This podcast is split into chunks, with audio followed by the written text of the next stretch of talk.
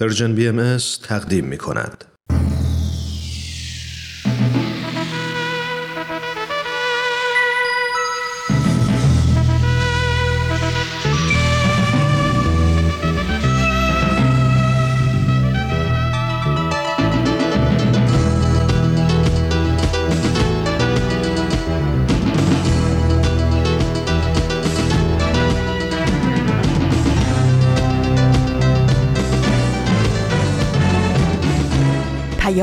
دوست. برنامه ای برای تفاهم و پیوند دلها.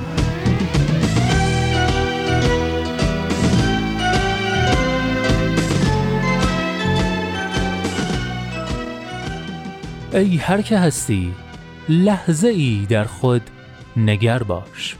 خوبی ولی از آنچه هستی خوبتر باش.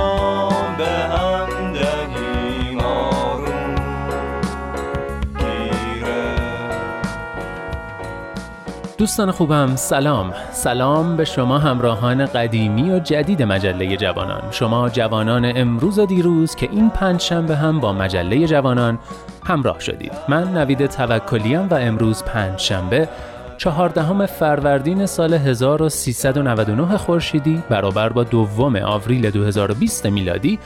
ازتون دعوت می‌کنم 576 امین شماره مجله رادیوی جوانان رو از رادیو پیام دوست گوش کنید. به مجله جوانان خوش اومدید.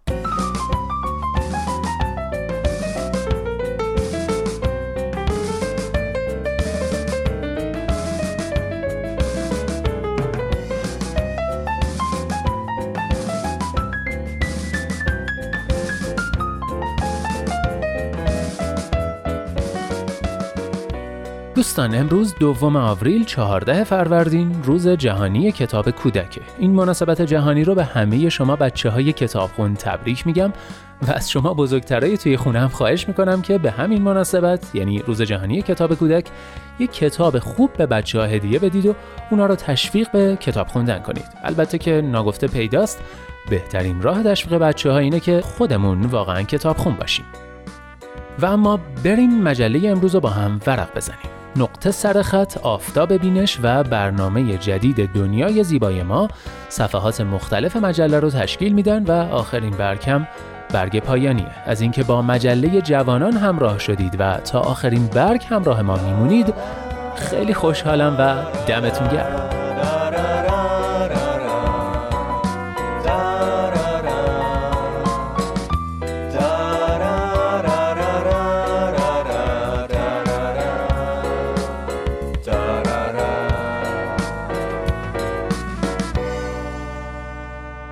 مجله جوانانه. برنامه پنج شنبه های رادیو پیام دوست که هدفش چیزی نیست جز پیوند دلها آزادی اندیشه ها و آگاهی شنونده ها در راه رسیدن به این اهداف با نظرات و پیشنهادات و انتقادات ارزشمندتون ما رو همراهی کنید. از طریق تلفن 201 703 671 88 88 آیدی BM contact در تلگرام و صفحه BM در فیسبوک و توییتر.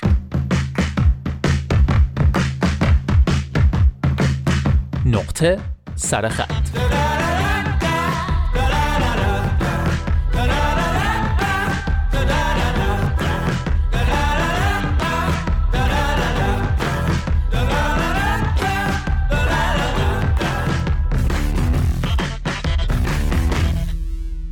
دوستان از این هفته در نقطه سرخط قصد دارم مطلبی رو باهاتون در میون بذارم که به نظرم خیلی مهمه و خیلی جای تفکر و تحمل و بحث و گفتگو داره. و اگه خوب به محتواش دقت کنید می‌بینید که چقدر به درد دنیای امروز و مسائل مشکلات جاری در اون می‌خوره. یادداشتی با عنوان گفتمان، هویت و شهروندی جهانی نوشته پروفسور مایکل کارلبرگ. این شما و این نخستین بخش این یادداشت با مقداری تصرف و تلخیص.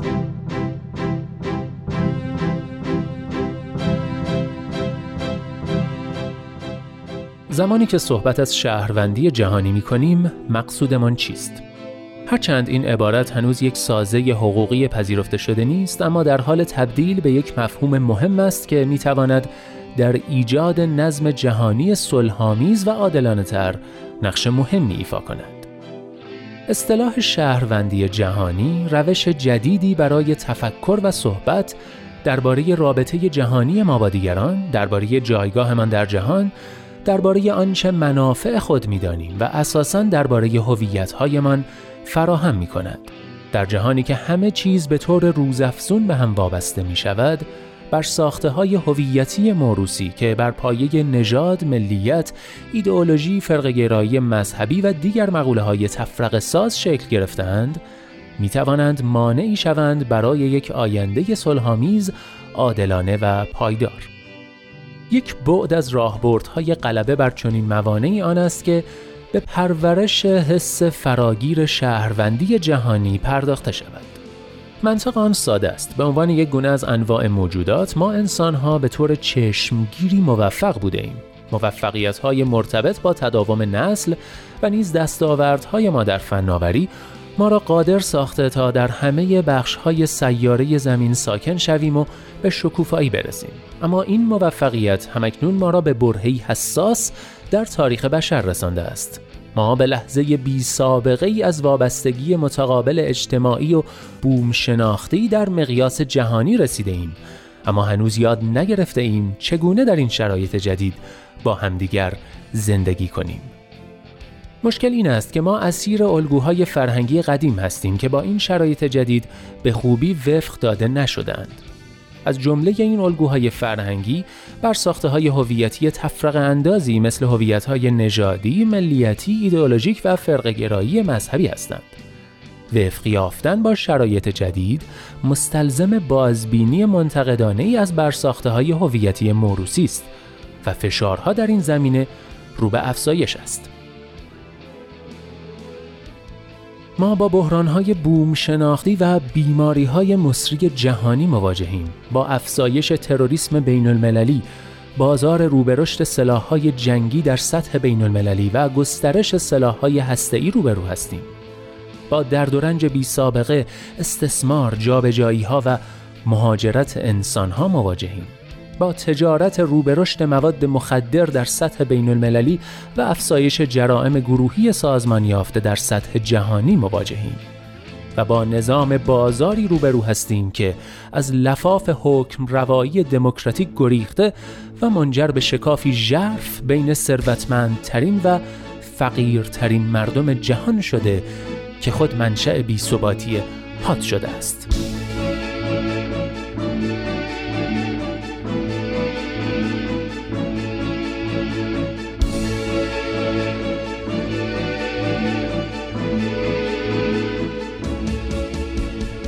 اما چگونه خود را در سطح جهانی با این شرایط جدید وفق دهیم؟ یک نقطه آغازان است که از طریق راهبرد آگاهانه مداخله در گفتمان یک هویت جهانی فراگیر را پرورش دهیم. تا هنگامی که درک انسانها از جهان در وهله اول بر حسب ما و آنها باشد، صرف نظر از آن که این مقولات نژادی، ملی، ایدئولوژیک و یا مذهبی باشند، بشر نخواهد توانست به منافع مشترک خود پی برد و در جهت تحقق آنها کار کند. دلیلش آن است که منافع رابطه بسیار نزدیکی با هویت ها دارند. نظریه اجتماعی متعارف لیبرالیسم غربی فرض می‌گیرد که انسانهایی با منافع شخصی مشترک گرد هم می آیند تا هویت های مشترکی را شکل دهند. این هویت ها آنها را قادر می سازد برای پیشبرد منافع خود همکاری کنند. بر اساس این دیدگاه منافع ما درک ما از هویت‌هایمان را شکل می‌دهد. اما با نگاهی دقیقتر عکس آن نیز می‌تواند درست باشد. هویت‌های ما می‌تواند درک ما از منافعمان را شکل دهد. برای مثال اگر هویت خود را در درجه اول به عنوان عضو جامعه ای بدانیم که هدفش تغییر عقیده دیگران به نظام اعتقادی خود یا ارزشها و روالهای سیاسی و اقتصادی خود است ممکن است برای پیشبرد آن اهداف تمایل به فدا کردن جنبه هایی از بهزیستی مادی و یا حتی زندگی خود داشته باشیم و این حالت اغلب پیش می آید. حالان که بر اساس نظریه متعارف لیبرالیسم غربی زندگانی و بهزیستی مادی ما از جمله اساسی ترین شاخص های منافع شخصی ما رتبه بندی می شود. افراد بیشماری در طول تاریخ این نوع فداکاری ها را بر اساس شناختی که از هویت های خود به عنوان اعضای جوامعی خاص داشتند انجام دادند پس واضح است که هویت های ما می تواند درک ما از منافعمان را شکل دهد.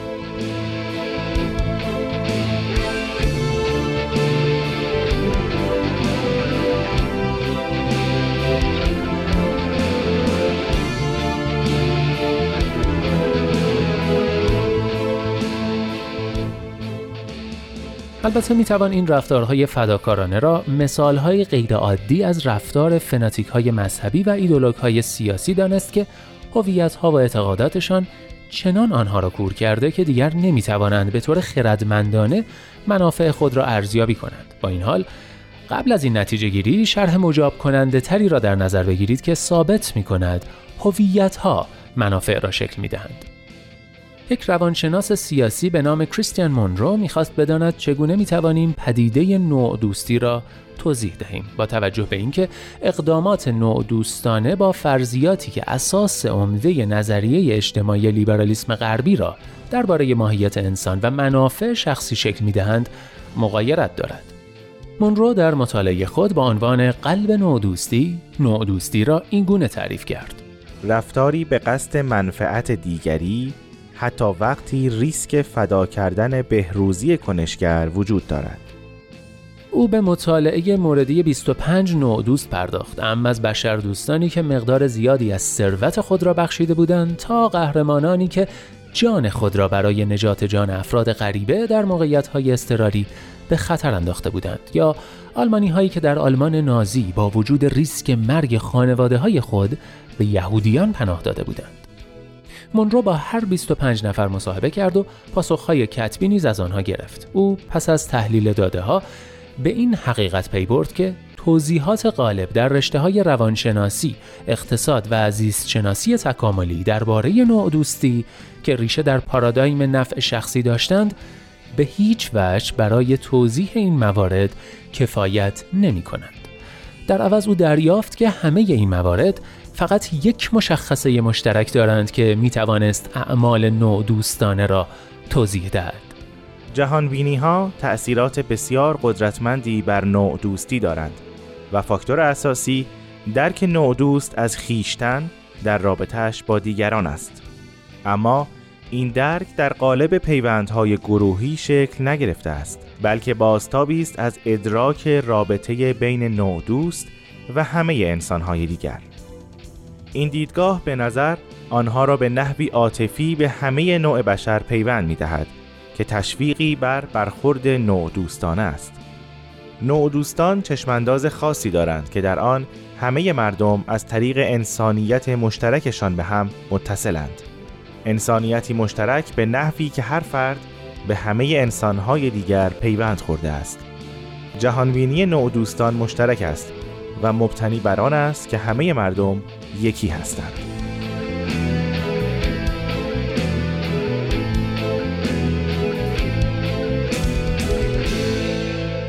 بله دوستان بخش اول یادداشت گفتمان هویت و شهروندی جهانی نوشته پروفسور مایکل کارلبرگ رو شنیدید. هفته آینده این یادداشت و این مبحث رو پی می‌گیریم.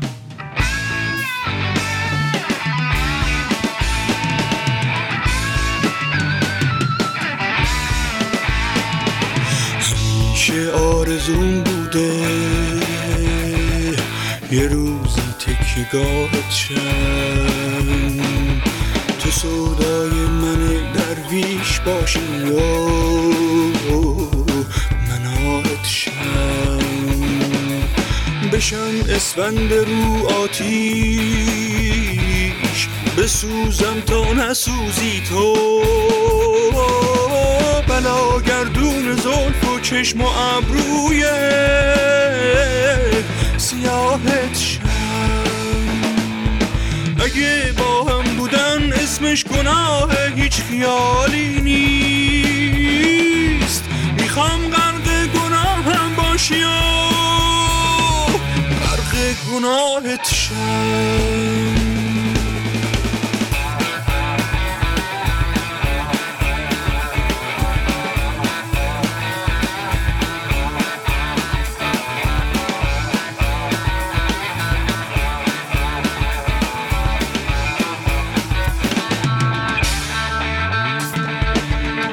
سرما و تاریکی خوبه.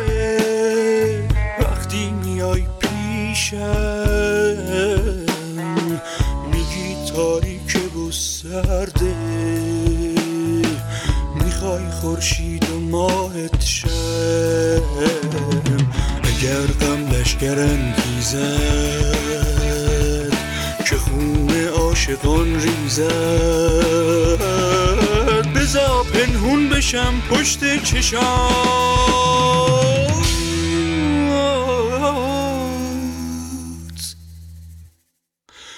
جزو سپاهت شم.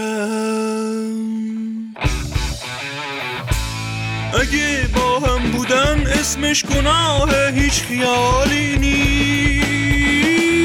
می‌خوام غرق گناهم باشی گناهت شم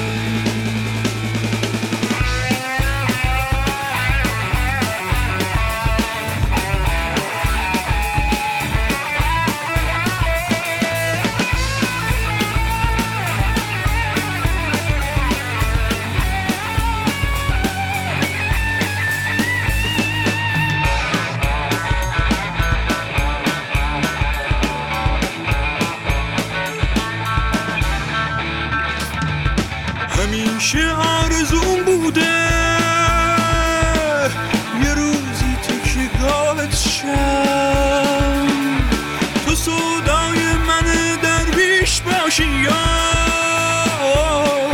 من آهت شم؟ بشم اسفند رو آتیش بسوزم تا نسوزی تو. بلا گردون زلف و چشم و ابروی سیاهت شم. اسمش گناه هیچ خیالی نیست. می‌خوام غرق گناهم باشی و غرق گناهت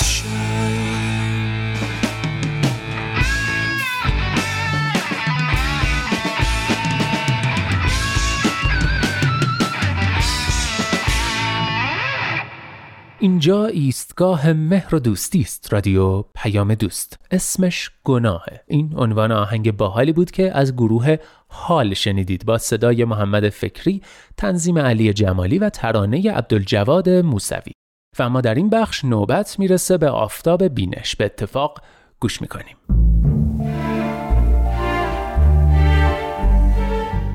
آفتاب بینش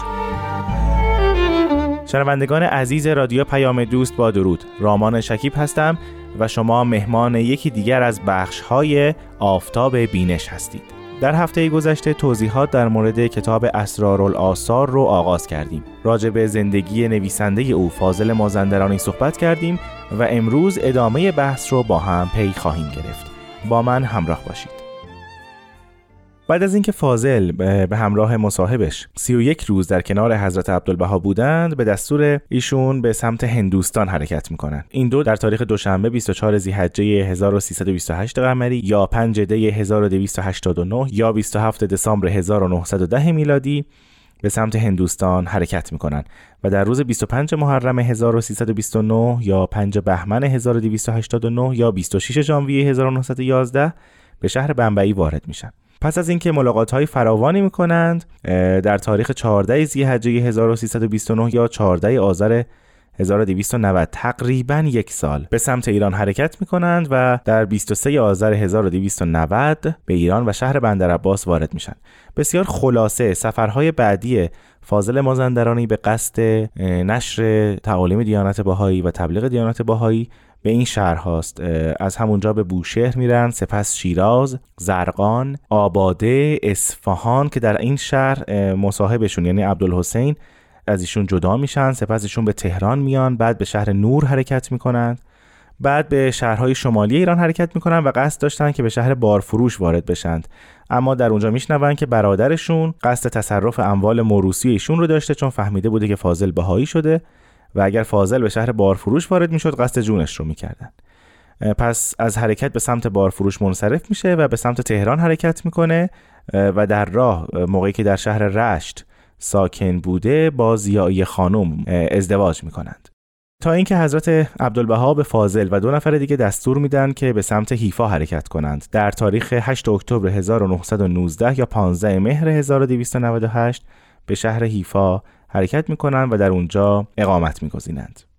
بعد از مدتی در سال 1298 خورشیدی یا 1920 میلادی حضرت عبدالبها فاضل مازندرانی رو به همراه منوچهرخان اصفهانی مترجمشون به سمت کشورهای امریکا و کانادا گسیل میدارند و به ایشون دستور میدن که در اونجا به نشر نفحات و تبلیغ دیانت باهایی مشغول بشن. مدتی رو فاضل در شهرهای این دو کشورها سفر می‌کنه در مجله نجم باختر و در بخش فارسی اون. آثار بسیاری می‌نویسه و پس از مدتی به دستور حضرت عبدالبها به حیفا و از اونجا به ایران حرکت می‌کنند در شهر رشت بودند که خبر سعود یا درگذشت حضرت عبدالبها به ایشون می‌رسه و مدتی رو به قول خودشون به عزاداری مشغول میشند. و بعد از اون که خبر جانشینی حضرت شوقی ربانی ولی امر دیانت باهایی رو میشنوند فعالیت های خودشون رو از سر می‌گیرند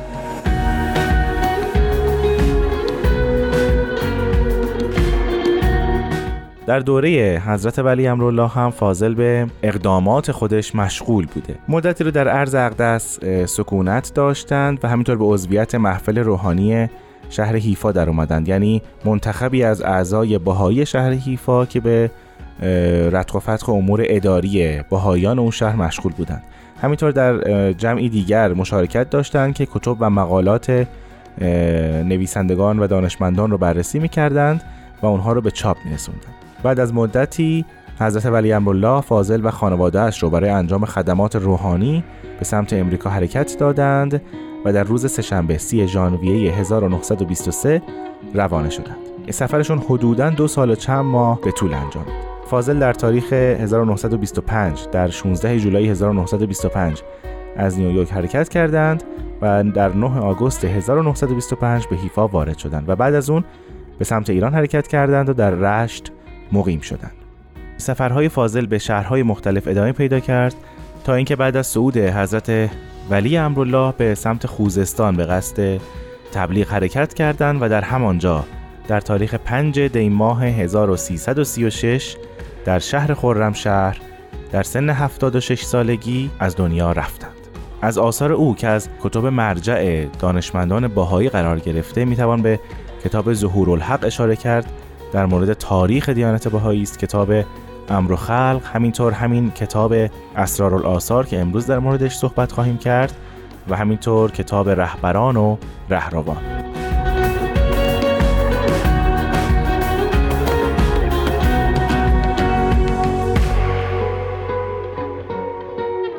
با این توضیحات به سراغ کتاب اسرار میریم. ما دو تا کتاب با نام اسرار داریم که خود فاضل این گونه نامگذاریشون کرده. کتاب اول کتاب اسرارالآثار عمومی است. این کتاب در شرح اصطلاحات دینی و فلسفی و عرفانی و همینطور توضیح و بیان اعلام مندرج در کتاب مقدس است. منظور از اعلام نام مکانها یا افراد یا کتابهای مختلفه که در کتابهای مقدسه آمده و فاضل اونها رو شرح داده. اما کتاب اسرارالآثار خصوصی فقط در مورد واژگان و اصطلاحاتی است که در کتب باهایی آمده است. و همینطور واژگانی که بین بهاییان مصطلح شده. همینطور فاضل در این کتاب به معرفی صدها لوح پرداخته و همینطور محل ارسال و مخاطب اونها رو مشخص کرده. در مورد تاریخ تعلیف این کتاب ما مطمئن نیستیم که دقیقا در چه تاریخی این کتاب نوشته شده. اما چون ارجاعات بسیاری به سایر آثار فاضل مازندرانی مانند همین کتاب ظهور الحق یا رهبران و رهروان یا امر و خلق و یا حتی کتاب اسرار عمومی در اون مشاهده میشه میشه حد زد که فاضل این کتاب رو در اواخر حیاتش به رشته تحریر درآورده و در مدت نسبتا زیادی و به تدریج جمعآوری شده. همینطور در سالهای 1334 و 1335 شمسی که در واقع سالهای پایانی حیات فاضل مازندرانی بوده چند نفری در حضور شاگردی می‌کردند و اونها عنوان می‌کنند که این کتاب در اون زمان به پایان رسیده بوده. و حتی فاضل بخشهایی از اون رو برای حاضرین می‌خوند.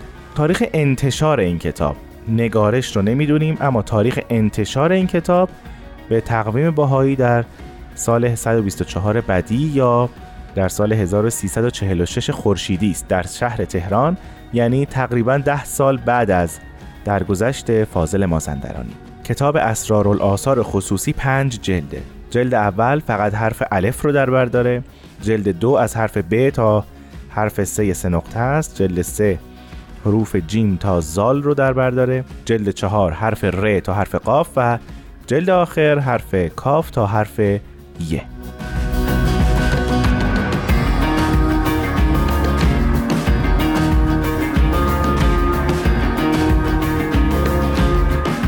خب امروز سرکار خانم آزاده جاوید با ما همراه هستند تا بخشی از کتاب اسرارالآثار رو برای ما بخونند. واژگان شهادت، شهید، لوح شهادت، یوم و شهود شهادت کشته شده در راه دین و شهید کشته در راه دین که گواه بر دین است.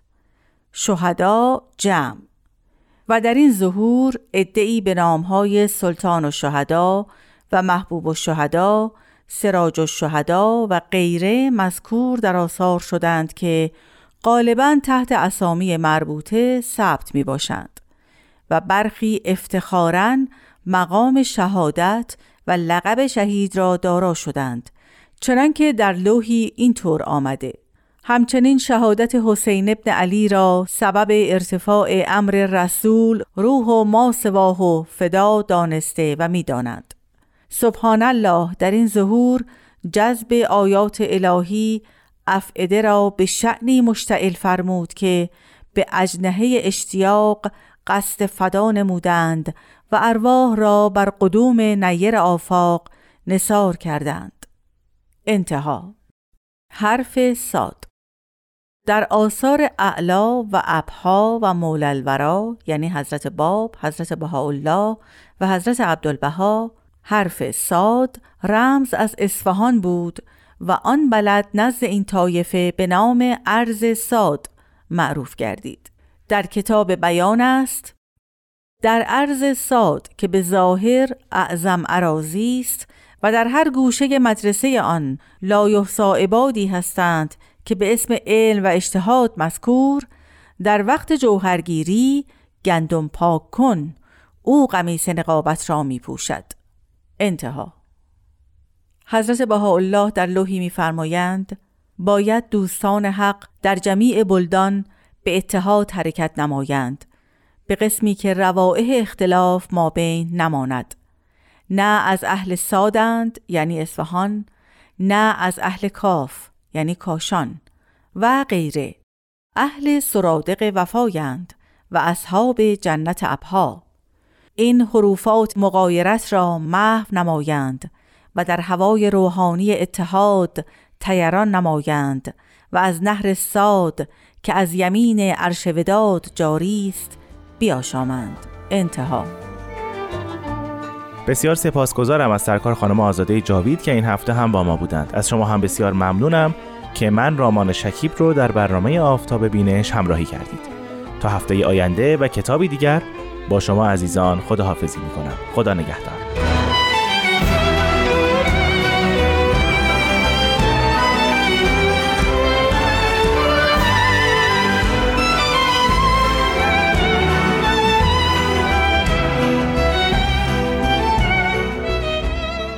خب دوستان عزیز یه قسمت دیگه از آفتاب بینش رو هم شنیدیم. بعد از یه استراحت کوتاه برمیگردیم و بخشهای بعدی مجله رو پی می‌گیریم. لطفا همراه ما بمونید.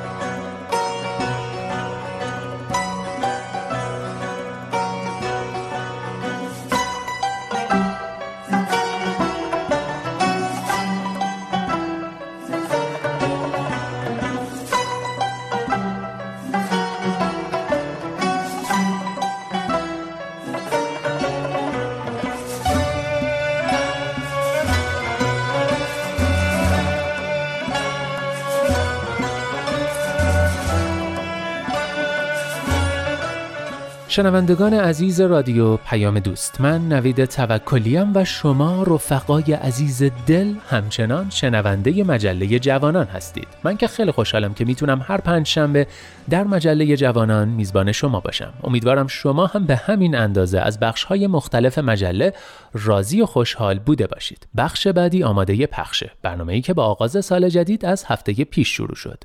دنیای زیبای ما.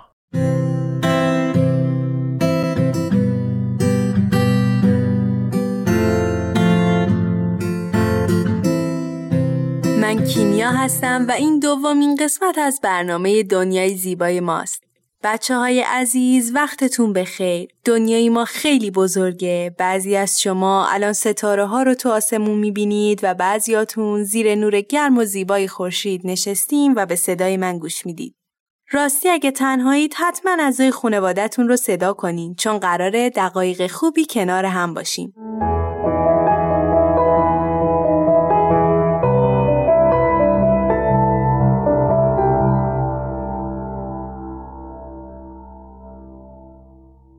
همونطور که می‌دونید ما روی کره زمین زندگی می‌کنیم.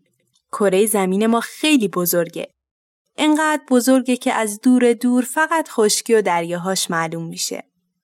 هزار تا جنگل، صحرا، دریا و دریاچه و کوهها با یک عالم حیوانات و گیاهان زیبا روش وجود داره کره زمین ما پنج تا قاره داره که تو هر کدوم از این قاره ها کشورهای مختلفی هستند که حدود 7.5 میلیارد انسان با ظاهر و فکرهای متفاوت روش زندگی می‌کنن.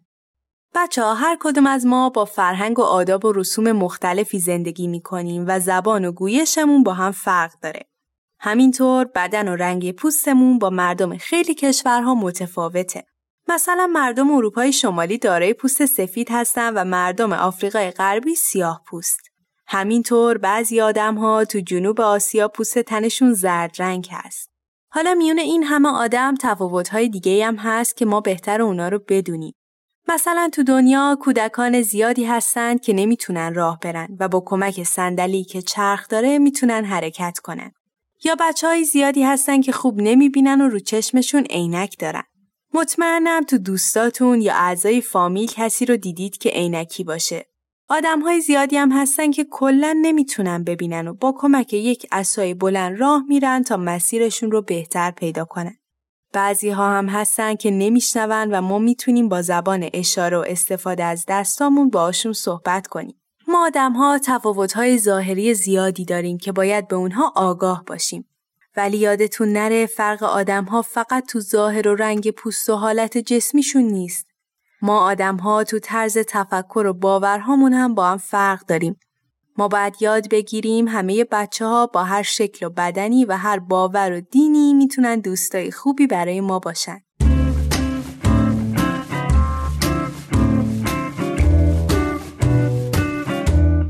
حالا می‌خوام یک سوال ازتون بپرسم. شما تا حالا کسی رو دیدید که با خودتون فرق داشته باشه؟ به نظر شما ما چطوری می‌تونیم دنیایی پر از دوستی و مهربونی داشته باشیم؟ شما می‌تونید با کمک و همفکری اعضای خانوادهتون به این سوال فکر کنید و جوابی براش پیدا کنید.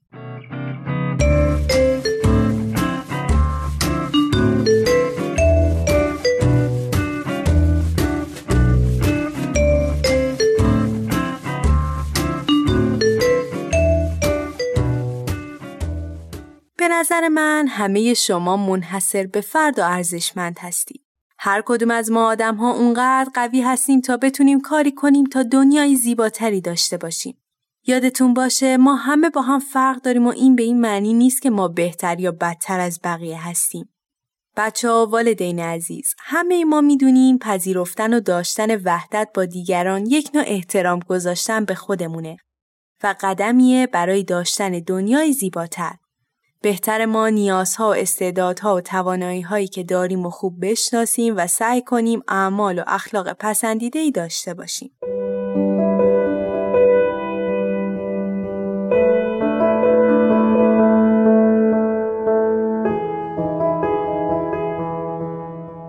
حالا می‌خوایم به یک مدرسه بریم.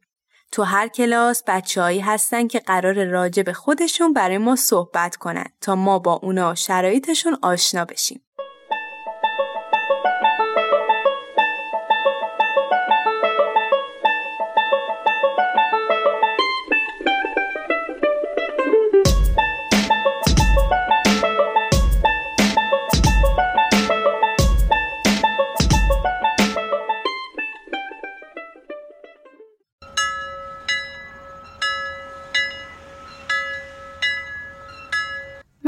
نیکی هستم.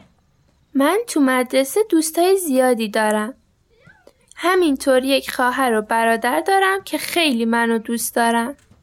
من یک فرق کوچیک با اونها و مامان بابام دارم. من همه کارامو با دست چپم انجام میدم. اما همه اونا راست دست هستن. من عاشق نقاشی کردن و نوشتنم.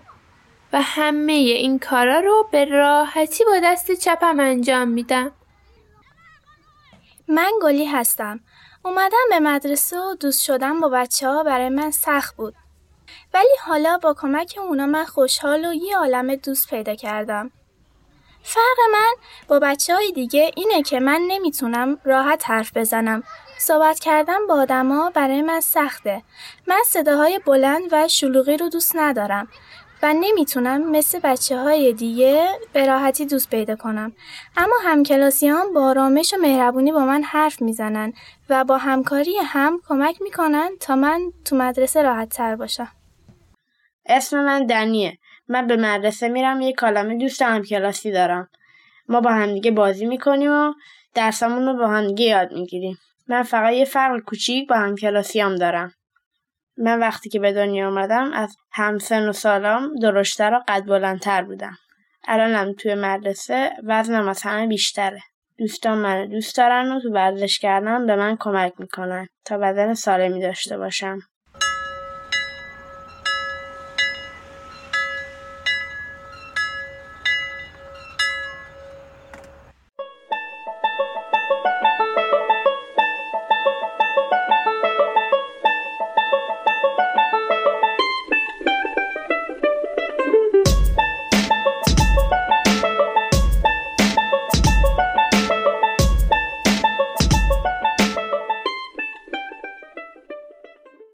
بچه ها اینم از قصه بچه های مدرسه. خوشحالم با اونها آشنا شدید. حتی شاید شما هم مثل من شبیه به یکی از بچه های این مدرسه باشید. مطمئنم شما هم مثل همکلاسی این بچه ها با مهربونی و احترام با دوستا همکلاسیاتون رفتار می‌کنید. و با قلب مهربونتون همه رو با همه فرقای کوچیکشون دوست دارید و بهشون کمک می‌کنید تا خوشحالتر باشن.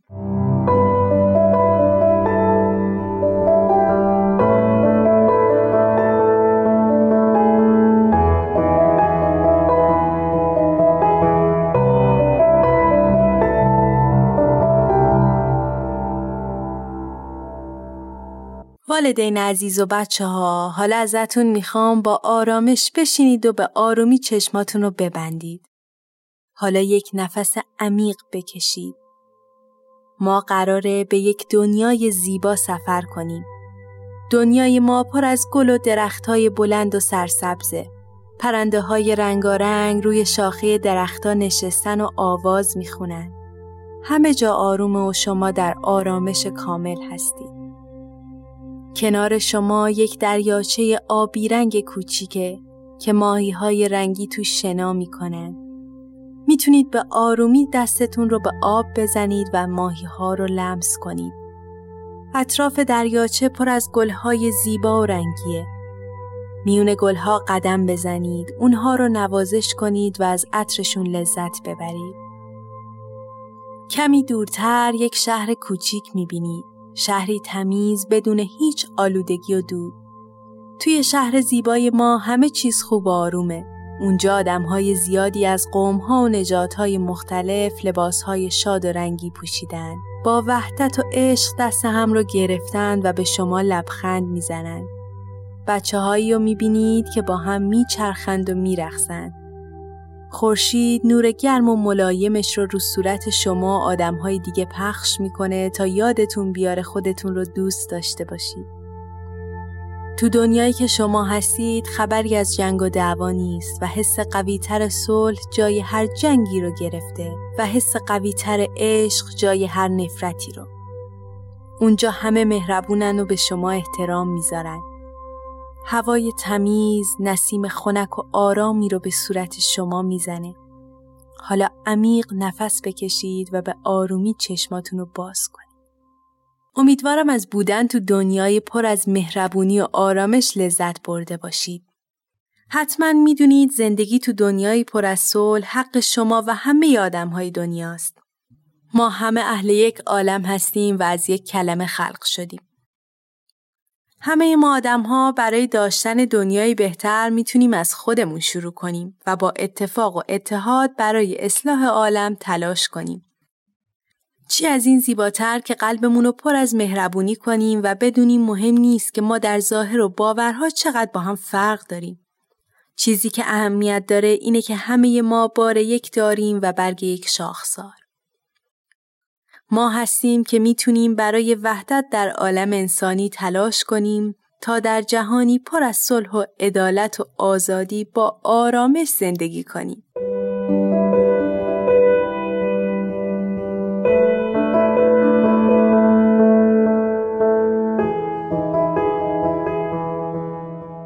بچه ها شما می‌تونید با کمک اعضای خانواده با استفاده از مقوای آبی و سبز یک کره زمین بزرگ درست کنید و هر چی که کمک می‌کنه تا زیباتر بشه روش نقاشی کنید. همینطور شما می‌تونید از خانوادهتون بخواین تا عکسی از کار دستیتون برای ما بفرستن. والدین عزیز ممنون که با همکاری و همراهی کنار بچه ها بودید و با هم به این قسمت گوش دادید. شما می‌تونید نقاشی یا کاردستی بچه ها رو از طریق Persian BM contact برای ما ارسال کنید. همینطور می‌تونید این برنامه رو از تارنما در تلگرام و cloud Persian BM دنبال کنید و از همین راه نظرها و پیشنهاداتتون رو برای ما بفرستید. خب این برنامه هم به پایان رسید. یادتون باشه دنیا برای اینکه زیباتر بشه به مهربونی شما احتیاج داره. این شمایید که می‌تونید همه سیایی ها و زشتی های دنیا رو مثل یک رنگین کمون زیبا و رنگی کنید. تا برنامه بعد مواظب قلب بزرگ و با ارزشتون باشید.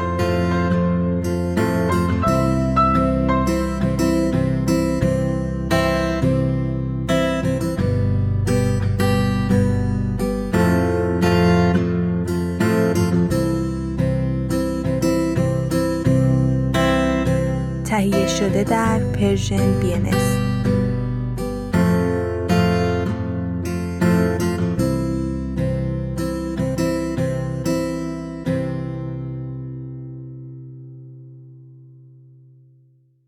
آخرین برگ. شعری زیبا و امیدبخش از شاعر معاصر شمس لنگرودی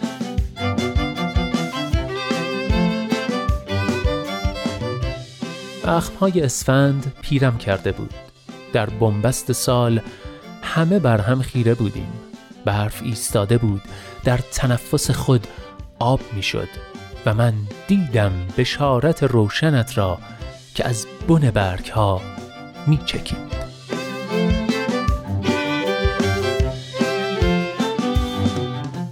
هر جا هستید دلهاتون شاد، اندیشتون آزاد و آگاهی و بیداری نصیبتون باد. من نوید توکلیم و امیدوارم که نور امید در دل هاتون هیچگاه خاموشی نگیره. به قول شاعر گرچه شب تاریک است دل قوی دار سحر نزدیک است.